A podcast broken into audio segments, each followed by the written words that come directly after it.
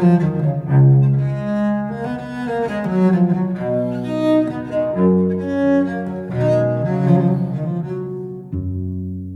to Getting Through It, where we're here to help you get through it. I'm John Bwarie, and as always, I'm joined by earthquake prediction expert Dr. Lucy Jones. We thank our individual supporters who help underwrite the work of the Dr. Lucy Jones Center for Science and Society through Patreon. Would you consider sponsoring this podcast for as little as $5 per month? Because your support enables us to serve even more communities. Simply go to patreon.com, that's P A T R E O N.com, and search Dr. Lucy Jones. Now, let's get to it. 30 years ago, three decades ago, April 22, 1992, a magnitude 6.1 earthquake occurred under Joshua Tree National Park. It was also the closest we have ever gotten to a short term earthquake prediction in California. A public statement of a 15% chance of a big San Andreas earthquake was issued for the next three days following that earthquake. And yet it was the most universally ignored warning given. It's also the earthquake where Lucy held her now 31 year old son while giving media interviews but more on that later. So, Lucy, take us back to 1992. Set the scene for how this prediction was issued. And to clarify, it wasn't for the Joshua Tree earthquake, but for what could have followed that earthquake. Right. But to set the scene, we really need to go even further back and look at how we thought about earthquake prediction in the 1980s and what we did to try and convey what information we did have. This was a time when we had seen what we looked like valid earthquake predictions coming out of China and the Soviet Union. And we thought we've got to try and do this.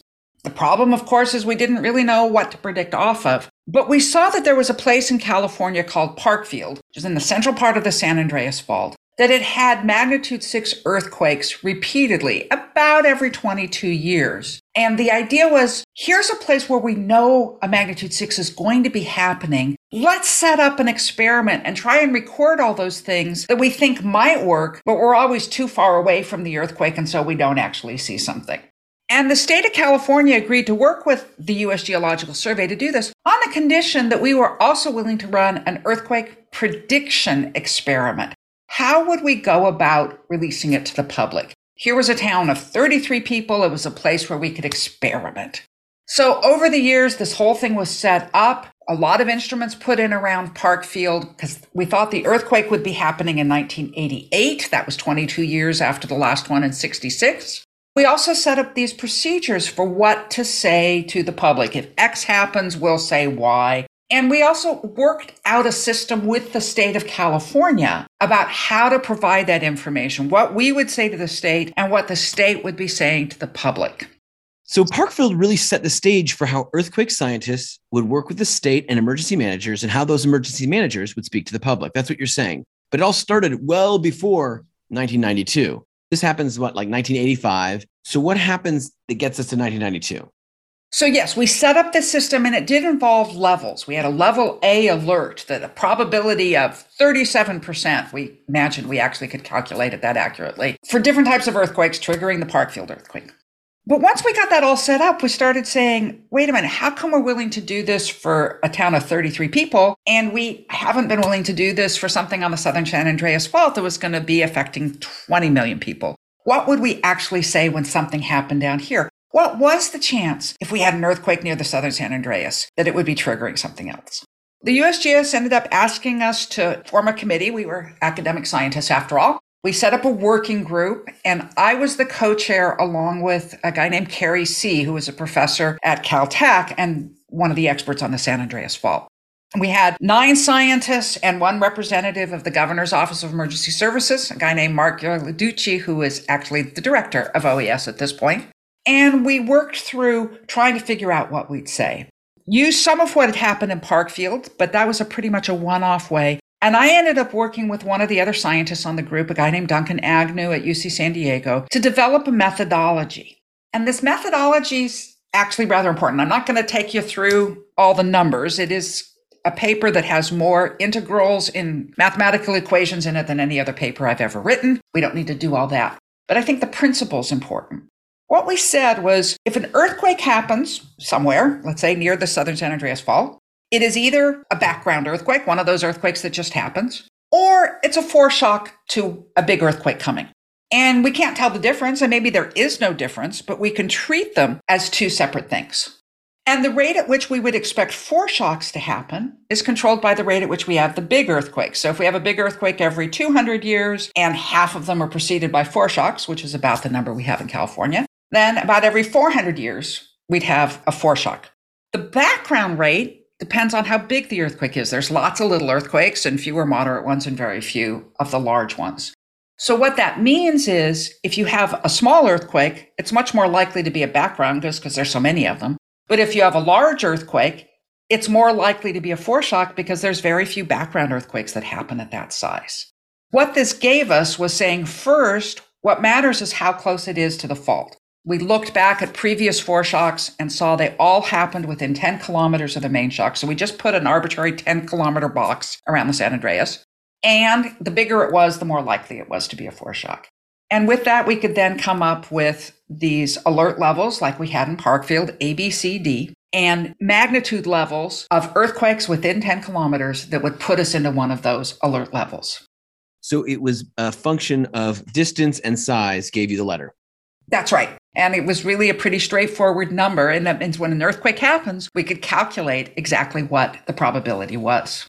And did it matter that it was 10 kilometers away or two kilometers away? Did that change the number or the letter, I should say?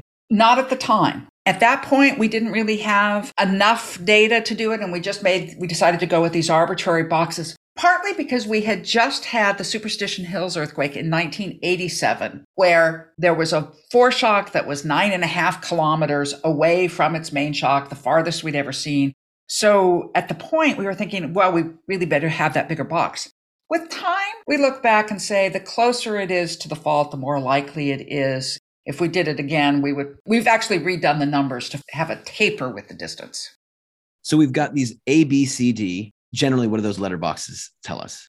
D level alert is at least a one in a thousand chance of the San Andreas earthquake in the next three days, which is sort of like, oh, we should probably notice this. This is more than background. Level C was a one to 5% chance. That's like a one in a hundred to one in 20 chance. And that's starting to be, hmm, we should at least make sure the emergency managers aren't going off on vacation. That's sort of a lower level thing. Level B was 5 to 25% chance of it happening. Okay, this is like bigger than we've really seen very often at all.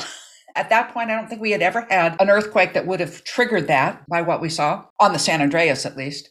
We defined level A as being at least 25% chance of a big earthquake, but we also said we don't know how to get to that box at this point. We're going to keep it on principle. Maybe there will be a time when we can do it at that level, but right now we have no way of getting there.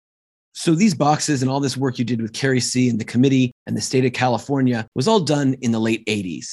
Correct. The paper with Agnew and Jones was published in 91. And by the time we got to early 1992, this work had all been presented to the various review agencies. There's a California Earthquake Prediction Evaluation Council and a National Earthquake Prediction Evaluation Council. Both had agreed that this was a correct methodology to be using, but we hadn't implemented it. We didn't have procedures for the USGS to make these statements. We just had agreed that they should be made.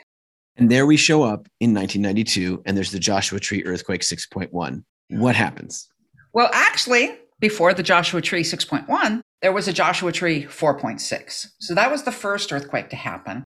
I decided to go into work. And this is still on April 22nd. Right. This is the evening of April 22nd. Somewhere it was after dinner, somewhere in the you know 7:30 or so. This earthquake happens. I go into work and did the things that we had said we would do for level C but hadn't yet implemented a procedure for doing it, which involved calling the state geologist and calling the head of the earthquake program at that point over in Washington D.C. to let them know that this had been triggered I went through all those phone calls and then I went back to my actual office across the street from the Seismo Lab and called Kerry Sieh since we had been working together to create this to talk through what had happened and what did we really think. 4.6, it wasn't that big. It was eight kilometers from the San Andreas. And as we're talking, I'm sitting at my desk and I start feeling it move. Kerry, there's an earthquake getting started. He's at his home over in Mid Wilshire. He goes, I don't feel anything. Kerry, it's getting stronger. And then he goes, Oh, Lucy, I feel it now. Talk to you later. I'm going under my desk. And I actually hung up on him and got in under the desk and rode out this magnitude six, which was big enough to be pretty strong shake. I'm thinking this is coming from the San Andreas. Maybe this is going to be it. It didn't grow that large. It stopped after a bit, and we got up and went to respond to this. And then for the next few hours, we're dealing with this magnitude six near the San Andreas. Just to remind folks, this is still a time when you're calculating things and looking at technologies that are not like we're using today. It's not an instantaneous exact location, correct? When that 6.1 oh. came in, what was the technology you were using? We had just implemented our real time location. So we actually did have the location and it was pretty accurate. The magnitudes we didn't do so well. So I ran back across the street and looked at the paper record to estimate the magnitude, which came out at about magnitude six, by which time other people had come in. And that's actually my husband is also a seismologist. He was home taking care of our boys, felt the earthquake, and actually said to our son, who he was trying to get to settle down, if you don't stop moving around, you're never going to get to sleep. And then, of course, realized it was an earthquake and not the boy jumping around, grabbed up the kids and came into work. And we then went through this whole big earthquake response. And because we already had our relationship with the governor's office of emergency services, they showed up in the lab and we had a consultation about this very clearly it was about 15% chance, sort of right in the middle of that level B alert. We ended up making an announcement in a press event. The governor's representative and me standing there saying, this is a 5 to 25% chance of being a San Andreas foreshock. And we said it to the public there at about, I don't know, 11 p.m. or midnight by the time we'd gotten the information together. And what happened? What was the reaction from that? The reaction was, oh, there was hardly anything that came through. The one direct feedback we got was from the emergency management department at the city of Los Angeles, who called us up to yell at us. How could we possibly be so irresponsible as to say it to the public when the probabilities were that low? And my response was, You have an earthquake prediction response plan. This is the highest probability you're ever going to see. But of course, people thought we were going to be doing better than that and didn't realize that that was as good as it was ever going to get. So you made the prediction with consultation of your peer scientists, in consultation with the state, the governor's office to make sure that they were ready. And you made this statement. And what did you tell people to do? I mean, at midnight, a lot of folks probably were sleeping. The papers probably had already gone to press. What was the next couple days like? Well, the next couple days, this would be the type of thing you want to make sure that you're ready for this. Have you looked at what your supplies are? That sort of thing. I actually, with my older son's school, he was in kindergarten. I realized it was April and people do their earthquake drills in April back then because of the anniversary of the 1906 earthquake. And his school that he'd been in for six months had never had an earthquake drill. So I did go by his school and say, You're doing an earthquake drill this morning because we now have this situation and you've never gotten these kids ready. But it was just that sort of level. That was as far as it got. Mostly it was ignored. We got a follow on to that, though, in that those earthquakes, the aftershocks to Joshua Tree continued. And then two months later, we had, if you will, an aftershock to Joshua Tree, but that became the Landers earthquake and was a magnitude 7.3. It was on the same overall fault system, going quite a bit farther north from Joshua Tree, but the aftershocks to Landers also extended all the way south down to the San Andreas Fault. And now instead of eight kilometers away, we were seeing the aftershocks, magnitude threes and fours, happening within a kilometer or two of the San Andreas. That raised our levels of concern. But the main shock itself, the 7.3, was far enough away that it didn't fall within 10 kilometers of the San Andreas. We had a lot of debate about what to say. There was a formal statement from the governor's office that morning of the Landers earthquake asking people to stay off the freeways, remembering the collapsed freeways in the Loma Prieta earthquake stay off the road if you possibly can because of the chance of more earthquakes today. Of course, it was Sunday morning, so it was easier to say stay off the freeways than it might have been if it had been a workday. And here we are now, 30 years later. The state of California has never issued a prediction warning like this since. People have changed. I mean, you've retired, Kerry Sieh retired. All these folks that were there 30 years ago have left. What's your level of confidence that we'll be able to do this again? And I guess the bigger question is will we do this again as a community, as Southern California, as California, to say, here's what could come and let people know?